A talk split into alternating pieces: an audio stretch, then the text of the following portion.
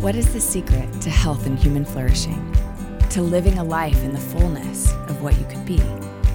What if this whole time, who you were meant to be was already within you, waiting to arise, waiting to expand? Each and every one of us is made to bloom, and each of us together can brighten the whole world. I'm Sarah Walters, and I welcome you to Bloom. Hello, friends. Glad to have you here with me today to talk about something that is a bit mm, taboo and forbidden. Luckily, I'm very comfortable with those kinds of conversations and topics, being a therapist and all. So there's really not much that shocks me anymore. In fact, relative to what I'm usually discussing with people, I think at times I've lost my sense of what's too personal and light social conversations. I sometimes wonder if people are scared of me, and when they see me coming, they think, oh my gosh, run away. Here comes Sarah. She's going to start asking you super personal things. All the while, I don't even recognize it. I'm like, what? What's wrong with asking you about your deepest fears here at this baby shower? Like, I don't, I don't get it. so yeah, it just comes with the, ter- the territory. But I'm just going to take advantage of that willingness to talk about awkward things in this episode we're going to talk about why you might still be thinking about your ex from high school or college. And we're even going to expand the discussion to why you might be even thinking about someone else besides your spouse. Or maybe you aren't thinking about an ex or someone else, but want to know why someone would. And as always, I want to give you a different perspective, a different way to see this so that you can get out of the shame and the harsh judgment that so often pops up when we see this stuff in ourselves. So, first, I'll give you a new way to see what's happening if you find yourself fantasizing about another person. And then I'm going to give you two pointers for just what to do about it. You might be wondering how this whole idea came up to even do a podcast on thinking about an ex. So this came up because the other night I was talking to some of my girlfriends and I'm not quite sure how, but it was mentioned that some of us would still find ourselves thinking about a high school ex and wondering what they were doing now and what life might be like if that relationship had worked out. And weave throughout this conversation was this sense of uh, maybe something's wrong with me or my marriage if I'm thinking about this. And I immediately had this strong response that just said, No, nothing is wrong with you. You are normal. And I started thinking more about how this is something that a lot of people think about, and yet they don't really discuss. In fact, I run into this all the time in session with clients. A conversation about fantasizing about exes or even other people besides who you're committed to in a marriage tends to lie in the shadows of our consciousness. It happens all the time, but people tend to deny that it is. So I'm going to pause there and say that if you found yourself thinking about an ex, I want you to know that there is a function to that. You're not crazy or messed up or bad. There is a reason for everything. And so let's turn the lights on this whole thing. What's happening? Let's first start with why you might be thinking about an ex from your early years. So, here's a little brain science for your noggin about teenagers. I'm pulling this information I'm about to tell you from Dr. Dan Siegel's work, who's a professor of psychiatry and neuroscience. He wrote a book about what happens in teenage brains. It's called Brainstorm, if you're interested in checking it out. But what he says through his research is that during the adolescent years, which are ages 10 to 19, there are these major brain changes that happen throughout this time. The brain sort of goes through a second overhaul, similar to that initial brain wiring stage that we all have as humans when we're born to the age of five. And this second overhaul of the brain allows this teenager to sort of reinvent themselves in order to become more independent and to find a new identity as an adult after having formed a sense of self in being a child. So the brain has this major growth of synapses and time of synaptic pruning, which leads to teenagers experiencing life in much, much more intense ways. So, brain scans show that teens have higher highs and lower lows. So, the bad things that happen feel devastating as if life is over. And the exciting things that happen feel like mountaintop experiences, like the best thing that has ever happened. And some of these positive experiences can feel almost addictive, like a drug would be. And why are certain drugs so addictive? Well, because it takes that person to a peak experience. And once it wears off, it takes them into an equivalently low place so much so that they want to use again or feel the need to use again just to get out of the hell they might be experiencing. This is why uh, we tend to yo yo back and forth in relationships. Things get bad, but we miss that addictive experience that we got at the beginning, and so we want it back. And so, in some ways, this is what's happening for teenagers. It's the back and forth heaven and hell experiences that tend to make them less stable. So now let's talk about first falling in love. Do you remember the first time you fell in love? The first time you had those intense feelings? It feels so incredible. And not only does this feel amazing, but to a teenager, it's extra amazing. And those types of peak experiences get heavily wired into the brain, making them unforgettable and easy to refer back to, even decades after the experience. So here you are at 20 or 30 or 40 or 50, maybe still thinking about that time or that person, wondering where that person is, what life might have been like with them. Maybe you would have been happier with them. And in your mind, by thinking about that person, you're actually accessing and bringing up a very old feeling that feels good in your body, a feeling of that thrill that you might not have had for a while. And while we're talking about why we might still be thinking about exes from adolescence, I actually want to expand this discussion to include anyone who might be fantasizing about someone else other than your current partner. That can be really hard to admit, but the same two pointers I'm about to give you applies to both having fantasies about an ex or having fantasies about someone else that you're not committed to. Fantasies are about bringing yourself a mind body experience in the current moment that makes you feel good, that makes you feel alive and excited. Most people have no idea that this is what they're doing because it, it's just so natural, but that's what's happening.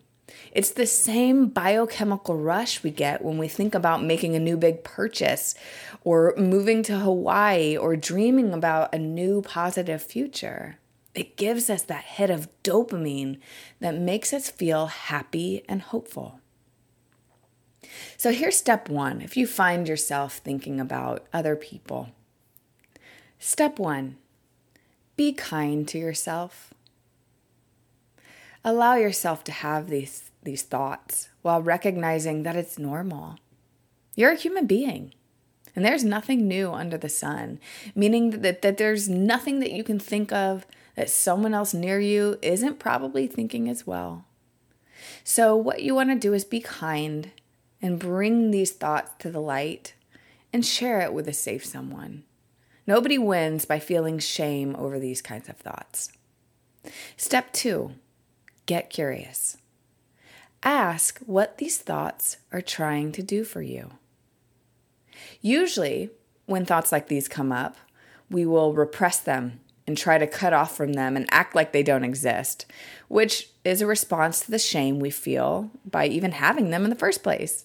And when we shame ourselves and judge ourselves for what comes up in us, it tends to bury those things in the dark. And then they fester and they grow stronger. It's similar to a beach ball that you might try to shove underwater. The harder you press it down, the more strongly it wants to pop up. And this is what happens to things that stay in the dark. What's in the dark tends to control us.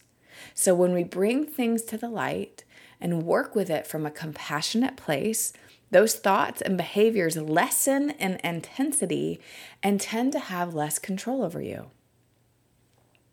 So you might want to repress it, but you might want to do the opposite and think that these thoughts and fantasies must be a signal that something's wrong with us and our marriages, and um, and we pursue that person or fantasy in real life. You might want to do that and indulge whatever that fantasy is, and that's a problem, and would actually be the most unhelpful thing to do, the most surface and immature thing to do, because as always, these thoughts, if you let them, will lead you to a trail of something deeper inside of yourself that's wanting to be known and seen or healed. So if you find yourself having these thoughts or fantasies, rather than indulging or repressing them, here are a few helpful questions you can ask that can help reveal a whole lot about where you can grow.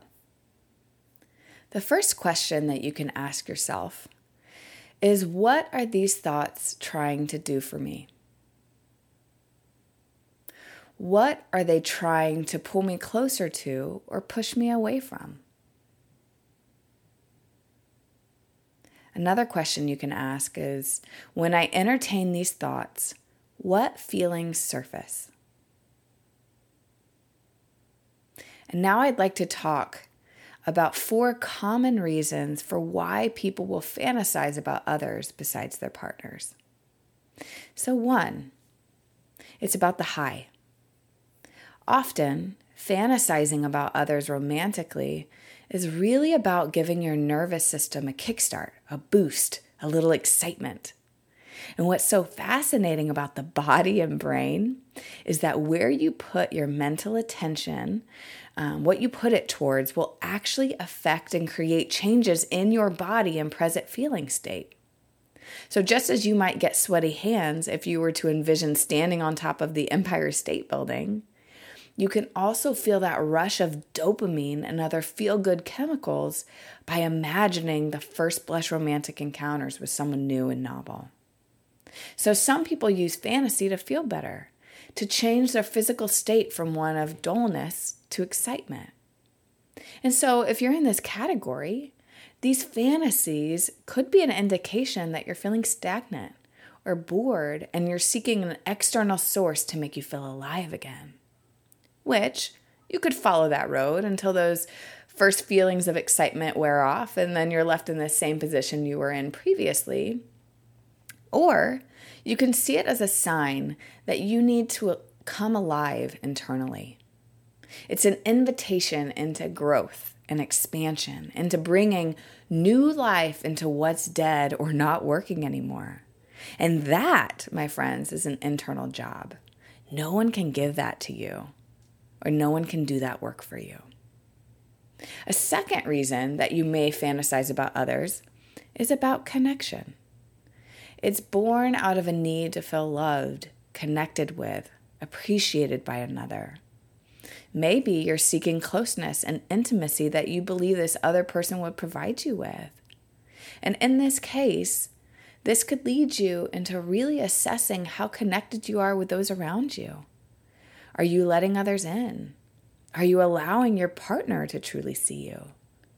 And maybe you're not because your partner doesn't feel safe and that may mean that it's time for you both to do some work together, to open up communication, to learn to be a safe enough presence to see each other in vulnerable states. Maybe you'd find that part of you is scared to let people in based on your own shame and insecurity. And yet again, that is an inside out job. Wherever you go, there you are. So you don't need to be anywhere else but right where you are to make the change inside that you are looking for. The third reason you may be fantasizing about others is an effort to avoid pain. These thoughts may be serving a need to believe that somewhere else And paired with someone else, there is a place where you can feel happy and enough and not feel pain. It's like when I have these genius ideas that if I lived in Italy, I would feel so content and I would just be happy forever. And while I kind of want to hold on to that fantasy because it just feels good in my body and mind to to think that painlessness is attainable here on earth, I know rationally that I would still get bored and tired and stressed even if I live in such a beautiful and fun place. So my fantasies can be about avoiding some sort of pain or boredom in the present moment. And here again, that work, if you are using fantasies to avoid pain in life, that's an inside out job. And it's about learning to graciously hold both pleasure and pain and to welcome all of it just as it is. The fourth common reason for fantasizing about others is about avoiding taking personal responsibility for your life. I'm going to say that one more time. The fourth reason that we might fantasize about others is about avoiding taking personal responsibility for your life. This happens when you feel powerless to change your life and believe that someone else coming alongside you could change it for you.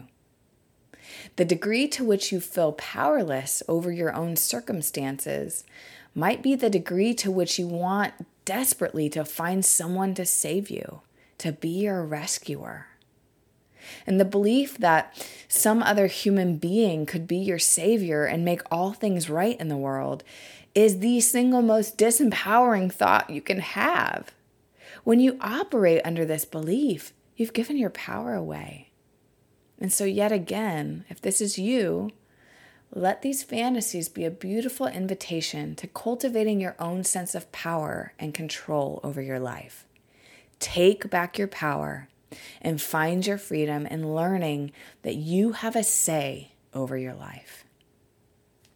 Regardless of what your reasons are, if you learn to neither push away or indulge your fantasies, but rather bring curiosity to them, you'll find that they lead you to a whole other level of growth and thriving. And actually, getting curious about them will give you more freedom from them. And you're going to hear me say this over and over and over again. We want to welcome everything we find in ourselves no matter how shameful or embarrassing or weird you think it is. All of these things serve as teachers and servants to usher you to greater freedom and flourishing. To end our podcast today, I'd like to recite a poem by the 13th century Persian poet Rumi. It's a poem that, if you heed its wisdom, can change your life. And I know it has mine. It's called the guest house. This being human is a guest house. Every morning, a new arrival. A joy, a depression, a meanness, some momentary awareness comes as an unexpected visitor. Welcome and entertain them all. Even if they're a crowd of sorrows who violently sweep your house empty of its furniture, still Treat each guest honorably. He may be clearing you out for some new delight. The dark thought, the shame, the malice, meet them at the door laughing and invite them in. Be grateful for whoever comes because each has been sent as a guide from beyond. Thank you so much for listening today, friends. As always, be kind and curious.